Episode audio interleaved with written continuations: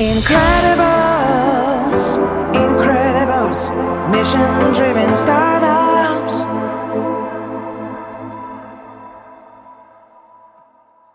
Jarosław Sroka. Dobry wieczór. Redukcja odpadów, przedłużanie życia produktów, wielokrotne zużywanie tych samych surowców. Te tematy na dobre funkcjonują już i to od dłuższego czasu w nowoczesnym biznesie.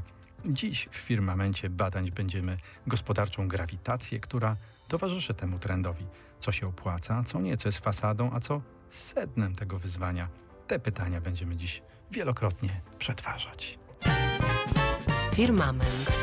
Audycję wydaje i realizuje niezniszczalny Paweł Sołtys, a w studiu goście Marcin Majchrzak, dyrektor generalny Haier Group na Polskę, kraje bałtyckie i Ukrainę. Dobry wieczór. Dobry wieczór. Anna Stefańska, założycielka startupu Jewelry Anew, handlującego używaną biżuterią, a przy okazji finalistka konkursu dla startupów Startuj z Mazowsza. Gratuluję. Dobry wieczór. I dobry wieczór. I Agnieszka Sznyk, prezeska Instytutu Innowacji i Odpowiedzialnego Rozwoju. Dzień dobry, dobry wieczór. I wracamy do naszej dyskusji po pasjonującej przedpołudniowej debacie, którą mieliśmy na falach Radia trzysta pięćdziesiąt siedem. sześćdziesiąt procent z nas kupuje coś, co było używane.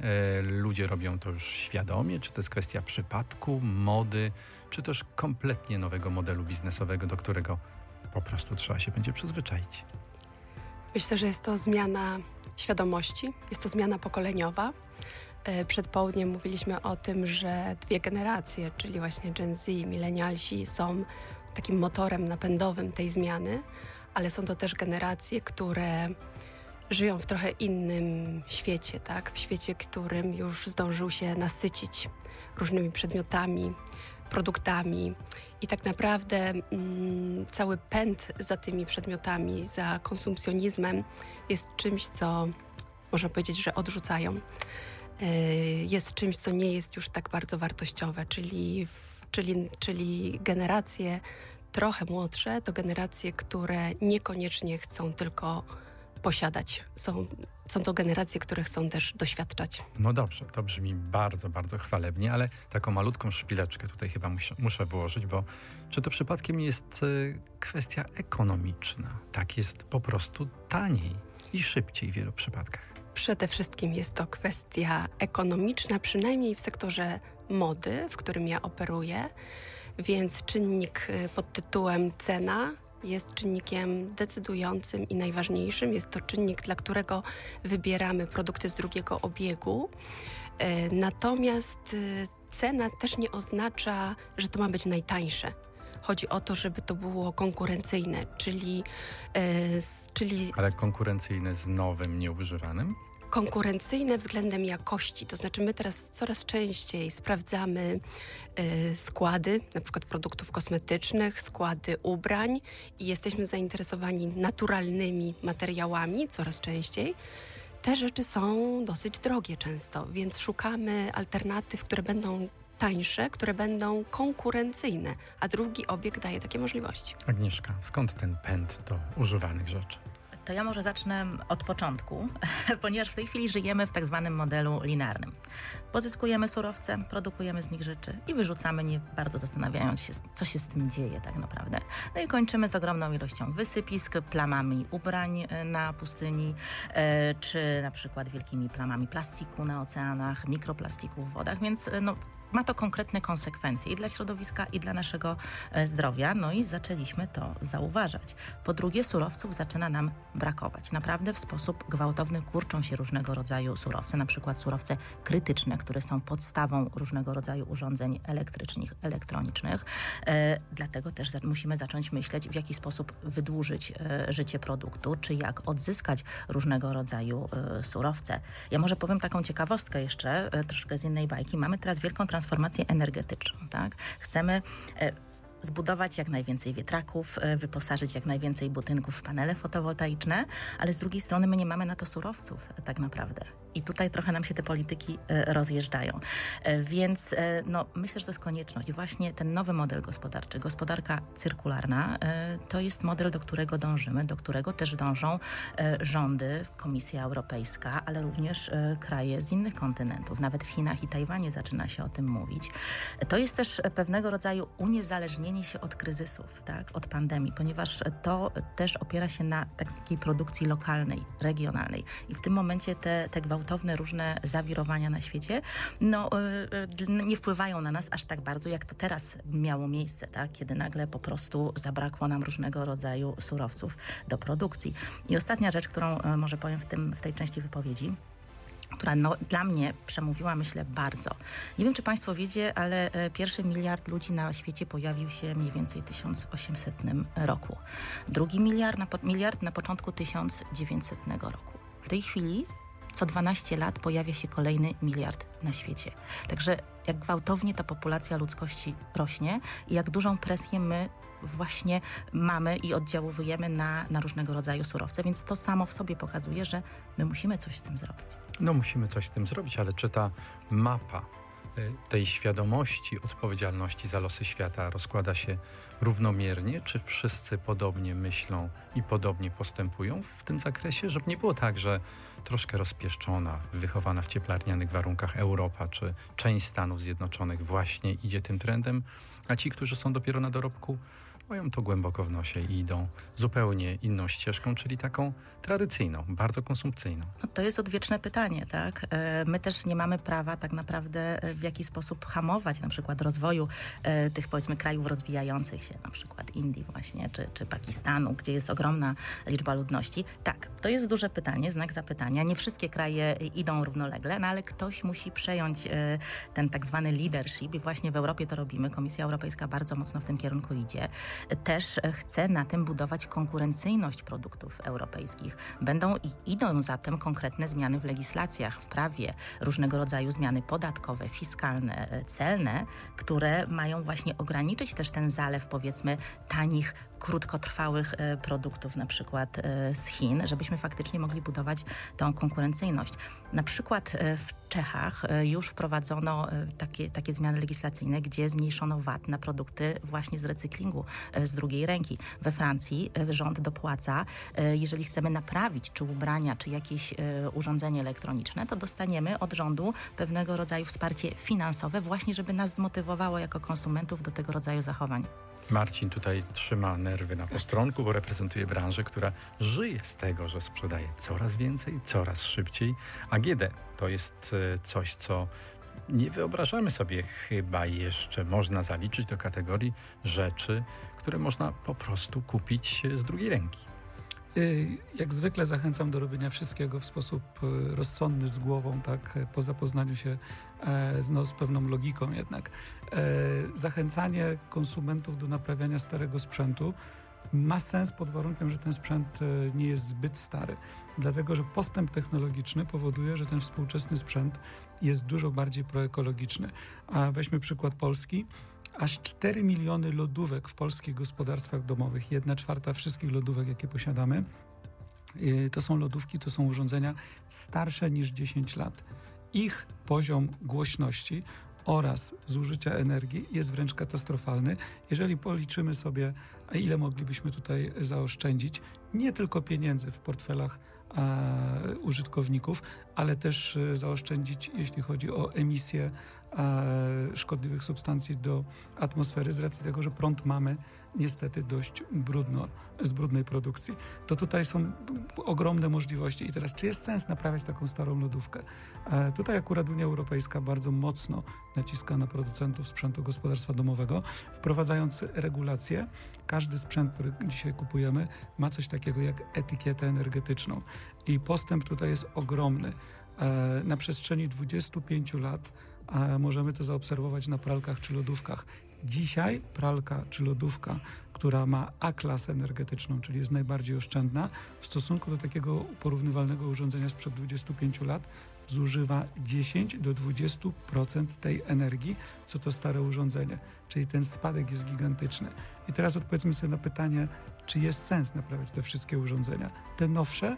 Na pewno tak. Te starsze?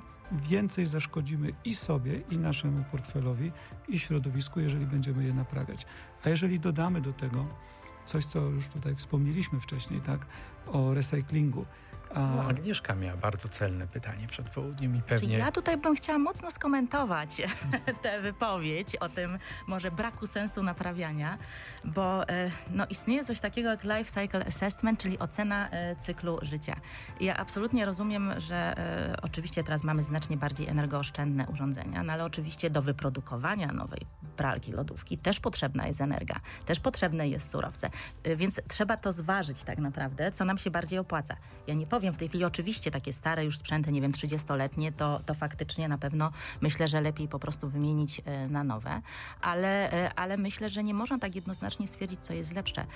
Też jest teraz taki model modułowości różnego rodzaju urządzeń. Zresztą weszło prawo right to repair, czyli prawo do naprawy urządzeń i zresztą producenci urządzeń elektrycznych A G D są teraz jakby zobligowani do tego, żeby każde urządzenie było naprawialne, bo do tej pory tego nie było niestety. Nawet taka procedura była dosyć znana, że często wmontowywano jakieś plastikowe części, które, nie wiem, po roku dwóch się łamały i trzeba było wymienić cały sprzęt, bo było nie do naprawienia. Tu skomentuję. To są plotki. To są plotki. Takich rzeczy nikt nie robi, bo to zagroziłoby wizerunkowi marki i długoterminowo zabiłoby taką markę.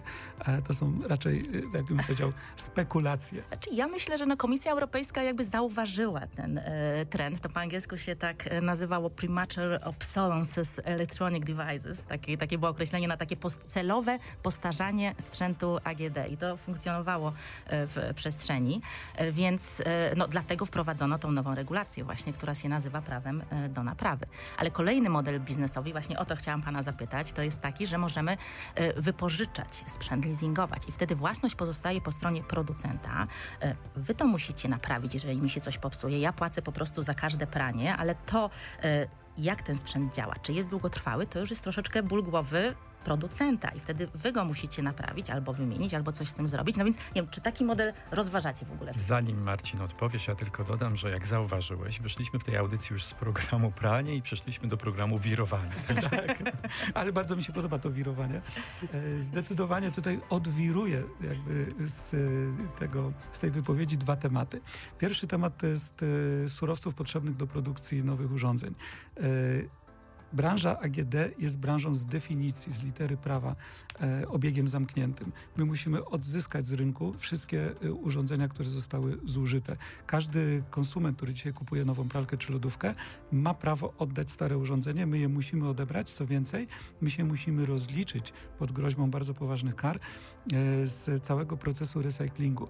I teraz e, tak naprawdę, jeżeli wymieniamy te urządzenia i robimy to w sposób zgodny z e, przepisami, to każdy fragment metalu, plastiku e, użyty w tej starym urządzeniu jest powtórnie przetwarzany. To nie jest tak, że my natychmiast mamy e, zwiększone zapotrzebowanie na nowe surowce.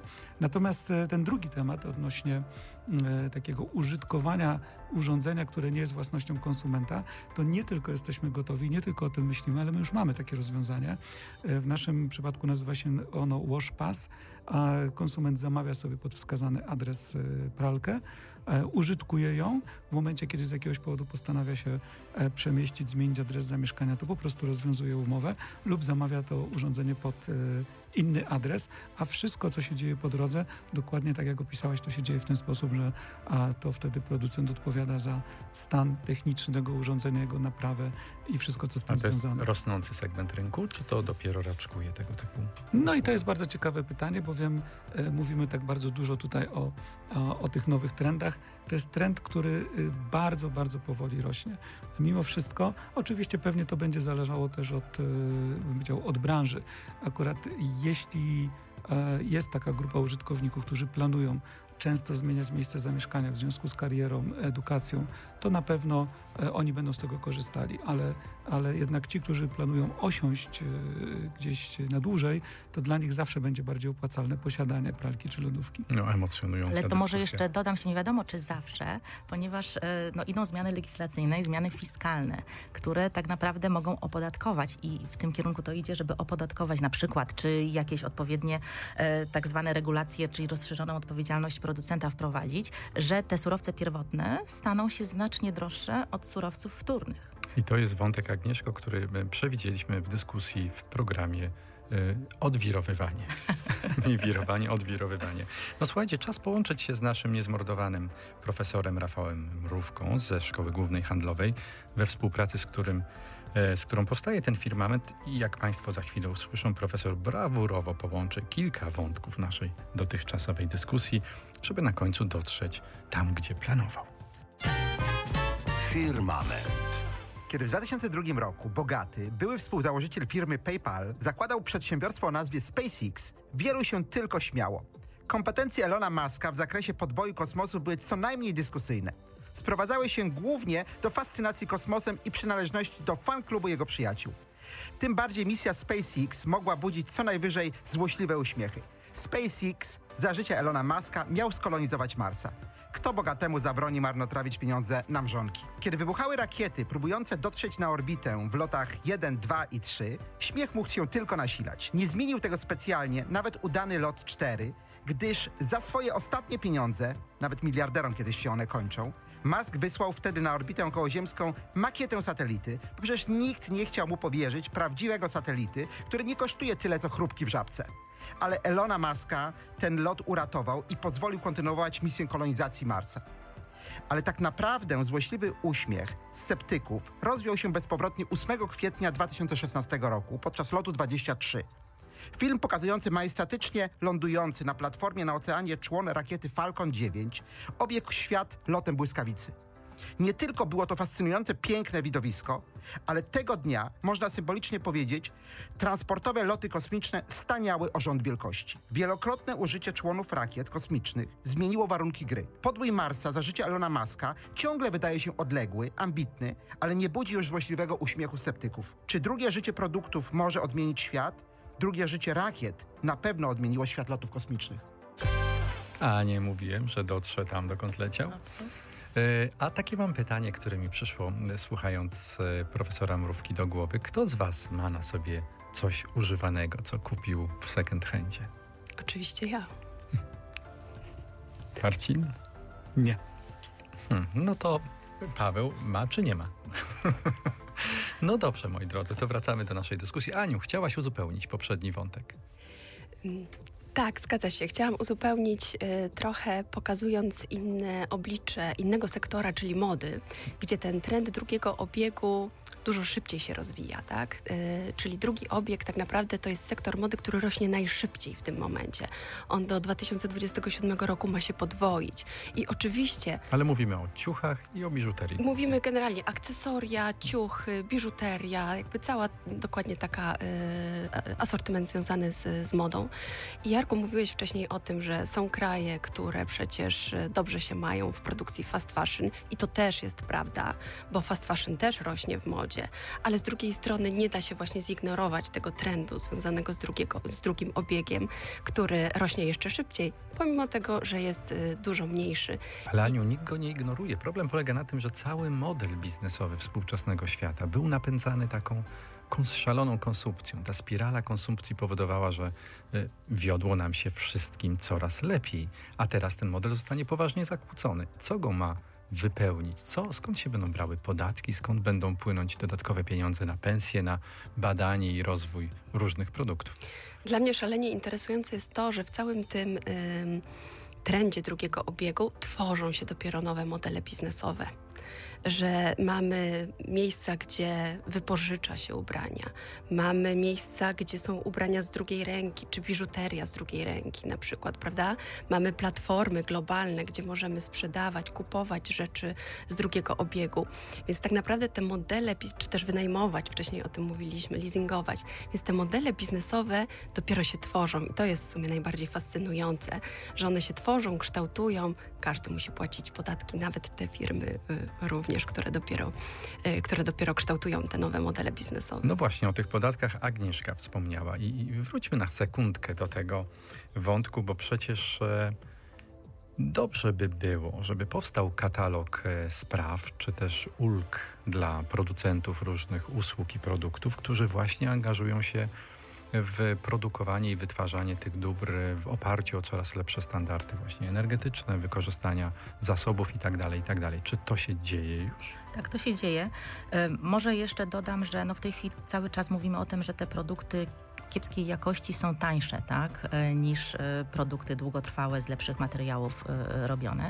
Okej, okay, one są tańsze, ale właśnie są tańsze dlatego, że nie są wliczone w nie różnego rodzaju koszty, na przykład środowiskowe, zdrowotne, a te produkty takie, nie wiem, krótkotrwałe mają konkretny no, ślad, czy środowiskowy, czy zdrowotny, za który musimy zapłacić jako społeczeństwa później, na koniec dnia. A producent sam tych kosztów tak naprawdę nie ponosi. I stąd jakby jest ta pewna nierównowaga pomiędzy surowcem pierwotnym a surowcem e, wtórnym i, i, i faktycznie już e, różnego rodzaju legislacje są opracowywane.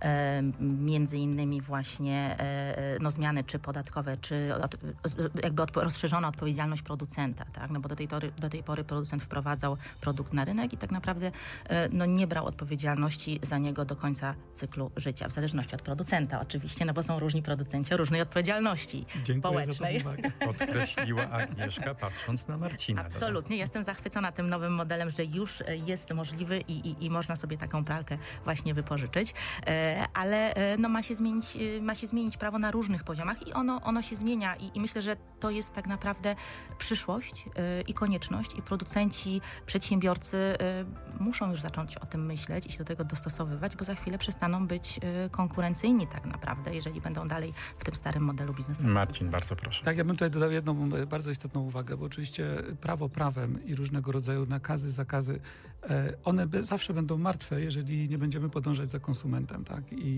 y, myślę, że ci wszyscy producenci, bez względu na branżę, którzy myślą długoterminowo, którzy myślą o naprawdę odpowiedzialnym prowadzeniu biznesu, ci podążają za konsumentem, starają się go rozumieć i starają się e, zaadresować każde życzenie tego konsumenta. Więc jeśli tylko konsumenci naprawdę będą tego chcieli, to takie produkty odpowiedzialne, nazwijmy to tak w skrócie, będą.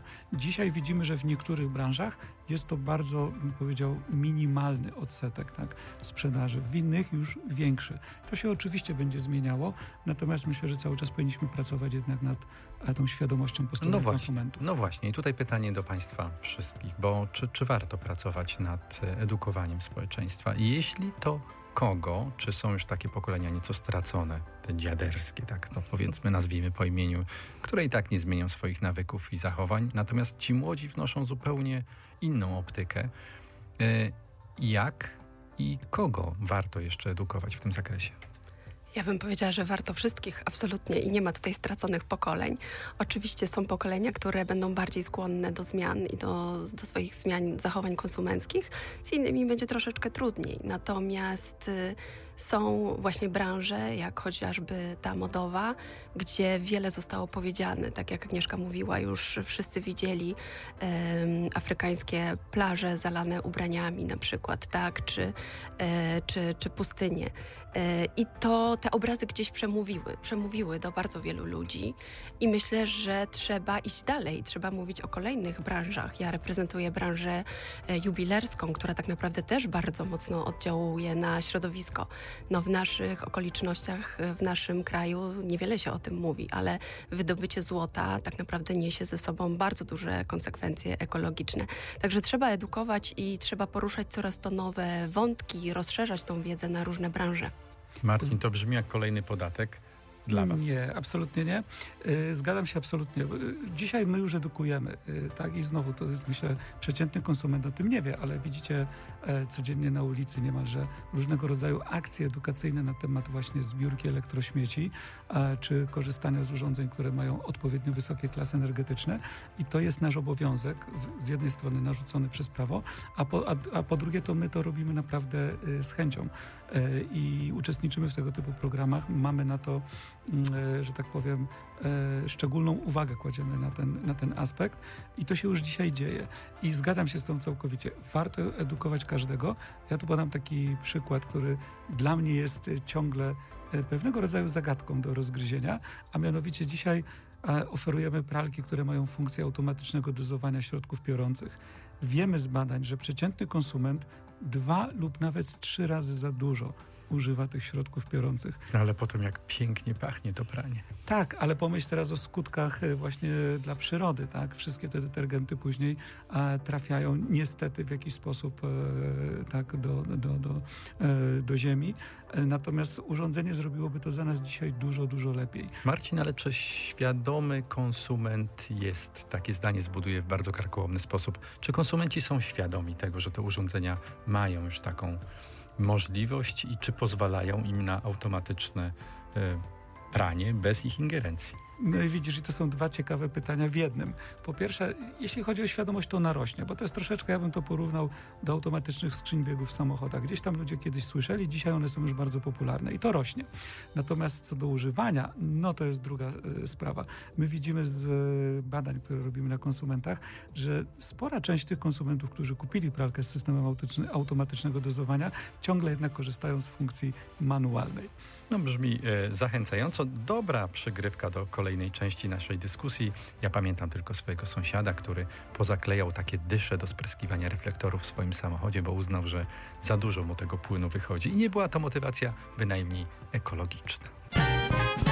Firmament.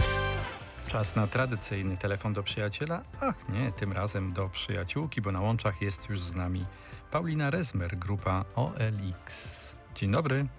Dzień dobry. No, czy przysłuchiwałaś się naszej dyskusji? Przysłuchiwałam się i muszę przyznać, że spodziewałam się wszystkiego, ale na pewno nie audycji o rakietach i o wirówkach, więc może się Państwu udało mnie zas- zaskoczyć. Paulina, my się dopiero rozkręcamy.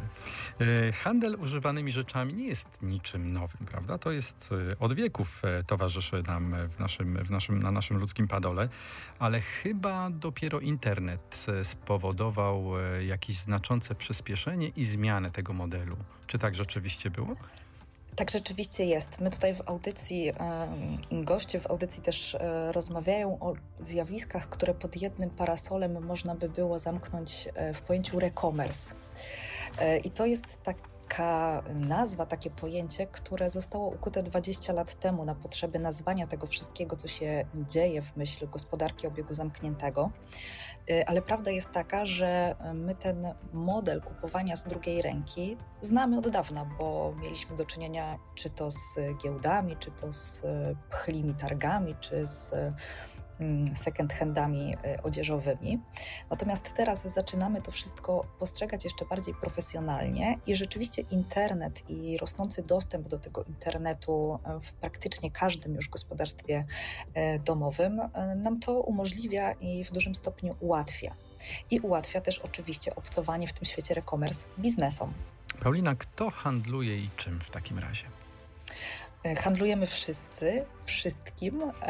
I wiem, że absolutnie nie pomagam, ale prawda jest taka, że w serwisie O L X dwie trzecie ogłoszeń dodawanych w tak zwanych przez nas kategoriach goodsowych, czyli w tych związanych z rzeczami takiego codziennego użytku, z, z takimi dobrami codziennego użytku. Dwie trzecie tych ogłoszeń to są ogłoszenia pochodzące od indywidualnych konsumentów. Natomiast cała reszta to jest biznes. Profesjonalni sprzedawcy. I teraz, gdybyśmy włączyli do tego jeszcze podmioty wystawiające na sprzedaż na przykład nieruchomości czy mm, samochody, to ten udział biznesowych sprzedawców urósłby do pięćdziesiąt do sześćdziesięciu procent. Tak, tak, bardzo proszę. Proszę.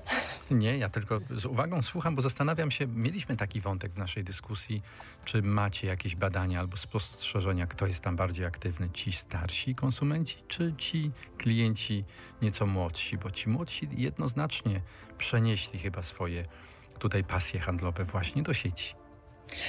Tak, my ten udział konsumentów z młodszych pokoleń dostrzegamy, dostrzegamy również, że on rośnie i w chwili obecnej to jest około tego najmłodszego pokolenia, najmłodszych konsumentów.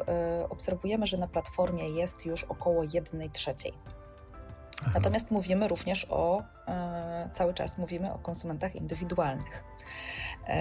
Jeśli chodzi o udział biznesu, to on również stale rośnie i widzimy, że to, to zapotrzebowanie, ten popyt na e-commerce taki sprofesjonalizowany też jest coraz większe. No chciałem się tu popisać swoją kreatywnością i zapytać, a jak w tym wszystkim używki, ale to nie o to chodzi. Te używane przedmioty stanowią coraz większą część obrotu? E- Tak, używane przedmioty stanowią coraz większą część e, obrotu i widzimy, że coraz chętniej użytkownicy wystawiają na sprzedaż rzeczy, którym z różnych powodów chcą dać drugie życie.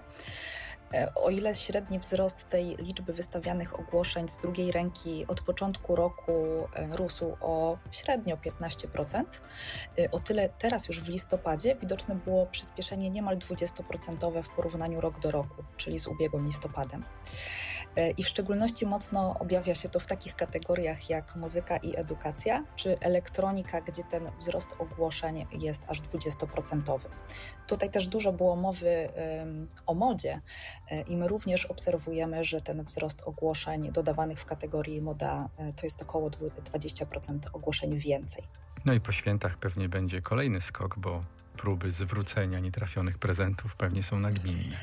My obserwujemy to co roku i chciałam powiedzieć, że nie jesteśmy takim narodem, który oddaje chętnie prezenty, które dostał, nawet jeśli nie jesteśmy wielkimi fanami tych prezentów, bo wcale nie ma reguły, że te ogłoszenia poświąteczne to są ogłoszenia o nietrafionych prezentach. Wręcz ta sezonowość jest obserwowana przez nas właśnie przed końcem roku.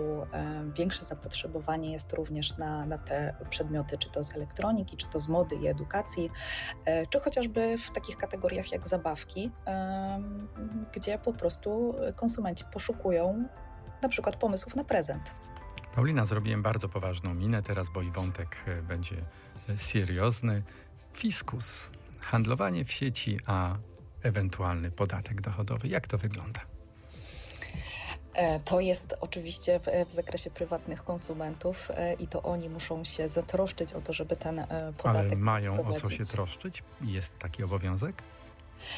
Oczywiście prawo reguluje to na konkretnym poziomie od konkretnych zysków, natomiast jeśli chodzi o sprzedaż sprzętu i w ogóle wartość tych rzeczy, które my sprzedajemy z drugiej ręki, to nie są to wcale takie kolosalne kwoty, od których głowa nas boli i musimy zaraz lecieć do urzędu i, i korygować nasze zeznania podatkowe, bo z naszych danych wynika, że w sieci co miesiąc sprzedajemy rzeczy o wartości około sto pięćdziesiąt złotych. Oczywiście też w drugą stronę te rzeczy, które są kupowane z drugiej ręki, to jest od stu do stu pięćdziesięciu złotych.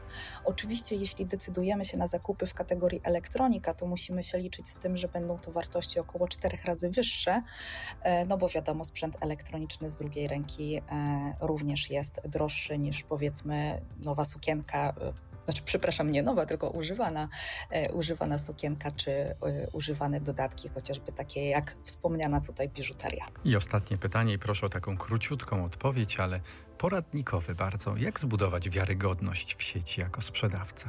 Co jest kluczowe z punktu widzenia tego, kto chciałby zacząć sprzedawać rzeczy z drugiej ręki w internecie?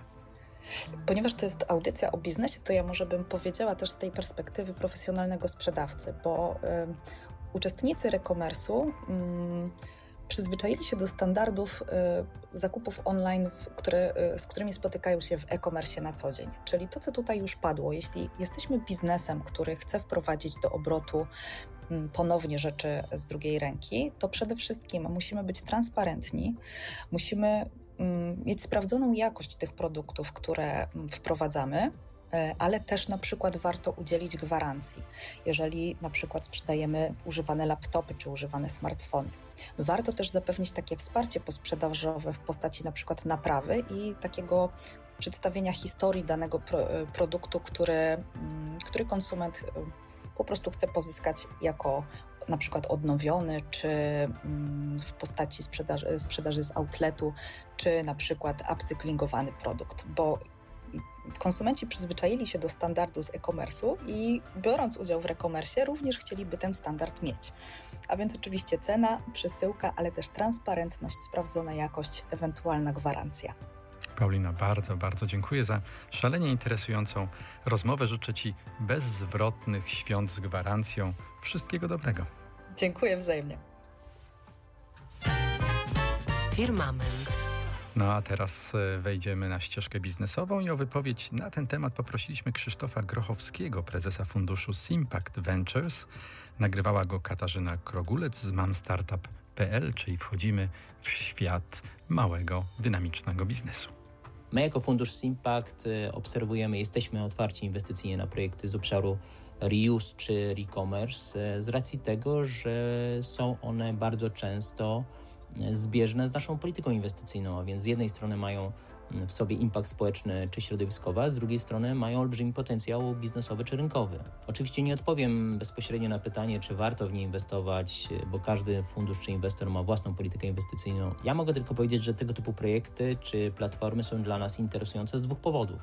Po pierwsze, w większości wpisują się w cele zrównoważonego rozwoju, a więc nadanie drugiego życia produktom daje wymierny efekt środowiskowy, a z drugiej strony dostęp do platformy aktywizuje zarobkowo nowe grupy społeczne. Z drugiej strony klientom, konsumentom daje możliwość zakupu tańszych, równie dobrych produktów. Po drugie, poza impaktem społeczno-środowiskowym często te projekty mają widoczny potencjał biznesowy. Pozytywnie zmieniające się trendy i zachowania konsumentów, zmieniają się ich potrzeby i świadomość ekologiczna czy społeczna, co w efekcie otwiera olbrzymi potencjał rynkowy dla tych platform. Tutaj najlepsze są wyniki ostatnich badań na temat zakupu używanych ubrań i tutaj aż siedemdziesiąt procent Polaków deklaruje, że kupuje tego typu ubrania, nieważne od źródła, czy są to platformy e-commerce, czy, czy tradycyjne second-handy, a z drugiej strony olbrzymi potencjał wśród młodych Polaków zwłaszcza. I tutaj do dwudziestego piątego roku życia taką deklarację zużyło aż osiemdziesiąt trzy procent Polaków. My jako Simpact zainwestowaliśmy w platformę upcyclingową D K Eco, a obserwujemy, czy obserwowaliśmy takie projekty jak Plenty, Ubranie do oddania, czy Buba. No, Ania kiwa znacząco głową. Co to znaczy? Bo to są wszystko bardzo ciekawe projekty i projekty właśnie, które ewoluują. Czyli znowu nawiążę do tego, że w tym obszarze drugiego obiegu tworzą się dopiero te modele biznesowe, więc są platformy, gdzie rzeczywiście możemy kupić online'owo produkty z drugiej ręki, ale są też miejsca, sklepy, gdzie możemy kupić luksusowy towar z drugiej ręki, więc się też tak specjalizują i to jest dla mnie po prostu fascynujące, że, że, ten, że ta kategoria produktów, że ta kategoria biznesów rozwija się tak dynamicznie.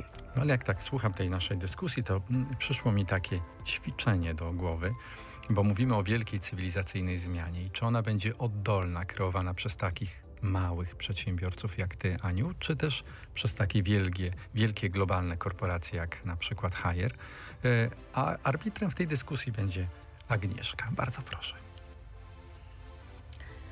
Moim zdaniem... Yy... Zaczniemy typowo od arbitra. Od arbitra. No tutaj już się toczyła wcześniej ta dyskusja a propos konsumenta i edukacji. Oczywiście to jest ważne i, i myślę, że konieczne, ale myślę, że przede wszystkim e, e, duży biznes i zmiany systemowe. Czyli duży biznes musi wziąć, wziąć, wziąć na siebie ten ciężar. Ale nie tak? tylko. Też system musi się zmienić, żeby pomóc e, takim firmom jak Ani e, wyskalować, rozwinąć skrzydła, bo w tej chwili niestety ten cały czas ten model linearny troszeczkę to blokuje i niestety te wszystkie startupy, e, które no, starają się e, wejść w ten drugi obiekt, często borykają się z różnego rodzaju kłopotami, więc tu konieczna niestety jest, znaczy stety, niestety, zmiana systemowa, więc raczej ja bym na ten kierunek stawała, przy, stawiała przy pomocy oczywiście konsumenta i ich świadomych wyborów i decyzji. Aniu, to rewolucja oddolna? Rewolucja, która na pewno musi iść dwutorowo, natomiast... Yy... Oczywiście decy- ci konsumenci, konsumenci będą decydować swoimi wyborami, natomiast nawiążę do tego, że rzeczywiście prowadzenie biznesu opartego o drugi obieg jest niesamowicie trudne. Tajemnicą Poliszynela jest to, że Vinted ciągle jest nierentowną firmą, tak? A jest przecież ogromną firmą z osiemdziesięcioma milionami użytkowników globalnie. W związku z tym rzeczywiście te regulacje ukłon trochę w kierunku firm, które, które chcą ten zrównoważony rozwój mieć jako numer jeden swoją wartość, jest potrzebny od strony legislacyjnej czy po prostu systemowej. Czyli co, sugerujesz, że ten biznes taki nieco misyjny po prostu się nie opłaca? Nie sugeruję tego, natomiast nikomu, wiesz, do portfela nie zaglądałam. E, duże firmy, nie wiem, jak Vestiaire Collective, francuski z kolei marketplace, to są firmy, które są doinwestowane właśnie przez fundusze inwestycyjne, e, więc to źródło finansowania jest. Natomiast mamy oczywiście wiele takich sukcesów w Polsce, różnych marek niszowych, które radzą sobie na tym rynku bardzo dobrze. Natomiast tak jak e, mówiła koleżanka z O L X-a, to jest zupełnie inny model biznesowy. biznesowy, bo ten produkt trzeba pozyskać, trzeba zrobić autentykację tego produktu, e, oczekiwania. Mówimy o biżuterii starej. Mówimy tak, na przykład przypadku. o biżuterii, dokładnie. Trzeba zweryfikować ten produkt, e, certyfikować go. Oczekiwanie klientów, tak jak mówiliśmy sobie wcześniej, jest takie, że ta cena będzie ciągle konkurencyjna, a więc marżowość w drugim obiegu jest niższa. W związku z tym to są wszystko bardzo trudne wyzwania, które stoją przed przedsiębiorcą, który opiera właśnie swój biznes o drugi obieg. Pozwól, że zadam takie nieco filozoficzne pytanie w tym kontekście. Po co ci to, dziewczyno? Może warto zająć się czymś innym? Wiesz co, ja się śmieję, że jakiś um, kawałek mojej duszy jest bardzo stary, bo ja bardzo lubię stare rzeczy. E, to się wzięło z jakiejś takiej pasji do starych agroturystyk przerobionych ze starych szkół, starych chat. Uwielbiam starą e, biżuterię, bo nosi ze sobą mnóstwo historii poprzedników, jest bardzo tajemnicza. Także mm, sercem jestem tam i sercem wybieram ten, ten, y, ten, ten obszar. Marcin, czy konsumenci kupujący A G D decydują sercem czy głową? Ja myślę, że jednym i drugim, ale bardziej mimo wszystko głową. Oczywiście my staramy się rozumieć, jak wygląda ten proces decyzyjny konsumenta i widzimy, że w tej chwili, akurat myślę, że tutaj wszystkich nas to zadowoli, jednym z najważniejszych czynników przy zakupie nowego sprzętu jest klasa energetyczna, czyli konsument coraz bardziej świadomie podejmuje tę decyzję, kupując nową pralkę czy lodówkę, szuka produktu, który będzie energooszczędny. Z jednej strony oczywiście jest to napędzane. Ale za energooszczędność się płaci. Tak, za tą energooszczędność się płaci, ale to jest, ja bym powiedział, niewspółmiernie małe do korzyści, które później konsument uzyskuje, bowiem te współczesne urządzenia, one są, jakby mają mniejsze zapotrzebowanie na energię, ale za tym idzie też pewien, pewna technologia, która powoduje oszczędności w zużyciu wody, czy chociażby środków piorących. Ja, ja tutaj trochę od kuchni mogę powiedzieć, że w starych pralkach wsypywaliśmy gdzieś tam sobie proszek. Ten proszek po prostu wraz z wodą wpływał do bębna, no i skuteczność tego prania była często niezbyt wysoka, dlatego musieliśmy podgrzewać wodę do bardzo wysokich temperatur. Dzisiaj skutecznie pierzemy w dwudziestu stopniach Celsjusza, dlatego że detergent jest wcześniej e, odpowiednio z, już rozpuszczany i do bębna jest e, podawany z kilku stron, dzięki czemu jest to e, jakby dokładnie rozprowadzony środek piorący. Nie musimy podgrzewać tej wody do wysokiej temperatury, więc mamy oszczędność e, na prądzie. Tak jak wcześniej powiedziałem, jeśli zastosujemy jeszcze technologię automatycznego dozowania, to znowu mamy kolejne oszczędności. I konsument dzisiaj to widzi. Te, te technologie oczywiście one mają tylko i wyłącznie sens wtedy, kiedy konsument, cena, którą musi zapłacić, jest niższa niż korzyści, które z tego ma. No i my to dzisiaj zapewniamy. Więc konsument dzisiaj, oczywiście pewien rodzaj emocji jest, ale on jest bardziej związany może z wyglądem samego urządzenia. Natomiast jeśli chodzi o samo drzewo decyzyjne, jak wygląda ten proces, to bardzo często konsument jednak na podstawie bardzo twardych, konkretnych parametrów decyduje o zakupie sprzętu. Ale rozmawiając o tej rewolucji, o tej oddolnej inicjatywie kreowanej przez takie małe, początkujące firmy, jak startupy, jak, jak Ani, i jaka jest wasza rola? Mówi się, że duży może więcej, a dzisiaj chyba duży musi więcej. W jaki sposób zamierzacie kreować te nawyki, te nowe oczekiwania? W jaki sposób edukować należy dzisiaj konsumenta i czego tak na końcu on się powinien spodziewać za pięć, dziesięć, piętnaście lat, kupując sprzęt A G D? Z całą pewnością może się spodziewać tego, że ten sprzęt wykona coraz więcej czynności samodzielnie za nas. Te czynności będą coraz bardziej zautomatyzowane, a więc i zoptymalizowane. I właśnie tu są te bym powiedział, newralgiczne momenty, kiedy ten sprzęt potrafi wygenerować dużo oszczędności w stosunku do no, moment, takiej, takiej sytuacji, kiedy używamy czegoś sami decydując o ilości proszku, ilości wody i tak dalej. To jest jakby jeden element. Drugi, sztuczna inteligencja dzisiaj już jest w wielu urządzeniach i ona się, to powoduje, że urządzenie dostosowuje się do naszego stylu życia. Tu mogę podać świetny przykład lodówek, które dzisiaj są już powszechnie dostępne na rynku, które z jednej strony mają tryb wakacje. Kiedy opuszczamy dom na trochę dłużej, możemy tą lodówkę przestawić w bardziej oszczędny tryb zużywania energii, a pamiętajmy, że to jest urządzenie, które pracuje dwadzieścia cztery godziny na dobę, siedem dni w tygodniu, cały rok, tak? Co więcej, jeżeli mamy trochę bardziej zaawansowane technologicznie urządzenie, ono samo się zorientuje, że nas nie ma w domu i przejdzie w tryb właśnie taki oszczędny. Więc zdecydowanie możemy się spodziewać tego, że te urządzenia będą coraz bardziej inteligentne, będą dostosowywały się do naszego stylu życia. Dzięki temu one też będą mniej oddziaływały na środowisko. Czyli musimy się liczyć z pojawieniem się pralek, które odmówią współpracy, pyskując, że albo za mało, albo za czyste to pranie. Myślę, że nie aż tak. Na koniec to, to, to użytkownik, to konsument decyduje. Natomiast te urządzenia nam po prostu podpowiadają w inteligentny sposób, tak? Jak możemy lepiej coś robić, używając mniej prądu, wody czy, czy, czy środków piorących. Dziękuję, Ania. Ja się strasznie cieszę, że w modzie jest mniej tego rozsądku, a dużo więcej emocji, zdecydowanie. I myślę, że ten wątek emocji to jeszcze jest coś, co chciałabym, żebyśmy przez chwileczkę pociągnęli, ponieważ bardzo dużo mówiliśmy o tych korzyściach cenowych. Mówiliśmy o tej świadomości, świadomości konsumentów w zakresie ekologii. Natomiast styl, sposób wyrażania się, wartości, to jest coś, co jest takim dużym obszarem, który jest zaraz po tych dwóch czynnikach, o których powiedzieliśmy. Także mnie y, osobiście fascynuje to, że nie tylko sięgają klientki na przykład po biżuterię z drugiego obiegu, dlatego, że jest konkurencyjna cenowo. Sięgają oczywiście dlatego, że ona jest piękna, ale też sięgają dlatego, że właśnie ona wyraża ich wartości i niesie ze sobą historię, czyli to do kogoś należało, y, to na przykład, y, to na przykład y, jest przerobione robiony pierścionek w latach, obrączka przerobiona na pierścionek w latach trzydziestych. Pierścionek, który znaleziony został w gruzach warszawskich, ponieważ budowano jakiś, e, jakiś e, wieżowiec i, i trzeba było po prostu zburzyć e, e, budynek, w którym znaleziono tego rodzaju biżuterię.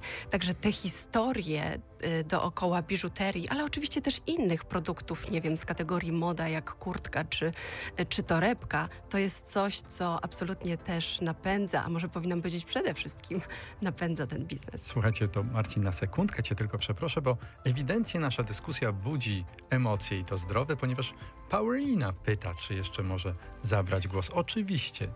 Tak, ja chciałam się wtrącić w nawiązaniu do tego, co tutaj właśnie padło na temat mody i nawiązać jeszcze do motywacji konsumentów, bo na początku rozmowy była mowa o tym, że motywacją szczególnie młodego pokolenia jest um, troska o środowisko, a my widzimy, że ona wcale nie jest nawet w pierwszej trójce, jeśli chodzi o takie pobudki do, do uczestnictwa w rynku e-commerce, a właśnie to, czy te przedmioty mają charakter unikatowy, czyli to, czy ja kupię przedmiot z drugiej ręki, czyli na przykład ten pierścionek, o którym tutaj mowa, czy on ma unikatowy charakter, czy ja wyłowię tą przysłowiową perełkę i będę mógł się tym chwalić znajomym na przykład. Także faktycznie te emocje odgrywają ogromną rolę w tym procesie zakupowym. Bardzo dziękujemy, Paulina. Ja, do, ja dodam, że absolutnie w A G D również są emocje, my tylko przenosimy troszeczkę inaczej. Ostatnio miałem okazję rozmawiać z bardzo znanym architektem wnętrz, który powiedział, że przenieśliśmy, że udało nam się przenieść te emocje na design chociażby lodówek. Była taka moda przez długi czas zabudowywania lodówek, a teraz te lodówki stały się piękne, unikatowe. Jest coraz większa możliwość kustomizacji, tak, czyli takiego indywidualnego dopasowania tych lodówek, że w tej chwili jest nowy trend z kolei. Lodówka musi być wolna, wolno stojąca, pięknie wyglądająca i wokół niej się buduje kuchnię. I bardzo my... często jeszcze nawiązuje stylistyką właśnie do vintage. Dokładnie, więc my przenosimy te emocje na tam, gdzie one powinny być, na ten wygląd, na, tutaj na stylistykę. Natomiast do środka wkładamy super nowoczesne technologie, które oszczędzają środowisko. Ja jeszcze może dodam na zakończenie, myślę pewnie, że... Czytasz w moich myślach. Jeśli chodzi o konsumenta i mówimy o tej edukacji, wyborach konsumenta, no to konieczna też jest rzetelna informacja. Rzetelna informacja od producentów, żeby konsumenci konsumenci wiedzieli, co tak naprawdę kupują i co tak naprawdę wybierają. To się właśnie zmienia. Też jest nowa legislacja, tak zwane green claims, bo do tej pory konsumenci mogli cokolwiek, producenci mogli cokolwiek powiedzieć, na przykład, że są zeroemisyjni, ale niekoniecznie udowadniać, że tak naprawdę jest. Wystarczy sobie taką nalepkę dali. Było mnóstwo różnych certyfikatów, mniej lub bardziej wiarygodnych. No i właśnie ma się to zmienić, żeby faktycznie była rzetelna informacja, żebyśmy wiedzieli, co kupujemy i jaki to ma wpływ na środowisko. Bardzo dziękuję. Marcin Majchrzak, Anna Stefańska, Agnieszka Sznyk i niezmordowa- niezmordowana Paulina Rezmer, która była z nami przez całą audycję, za co bardzo dziękujemy.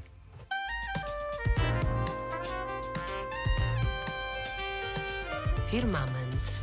Tyle w dzisiejszym wydaniu Firmamentu. Polecamy podcasty trzysta pięćdziesiąt siedem, których można, w których można sprawdzić, przesłuchać i ponownie wykorzystać wiedzę przekazywaną przez nieszablonowych gości naszej audycji. Proszę zaglądać też na kanały InCredibles Sebastiana Kulczyka, a my słyszymy się za dwa tygodnie, tuż przed świętami. Paweł Sołtys, Jarosław Sroka. Do usłyszenia. Incredibles, Incredibles, mission-driven startup.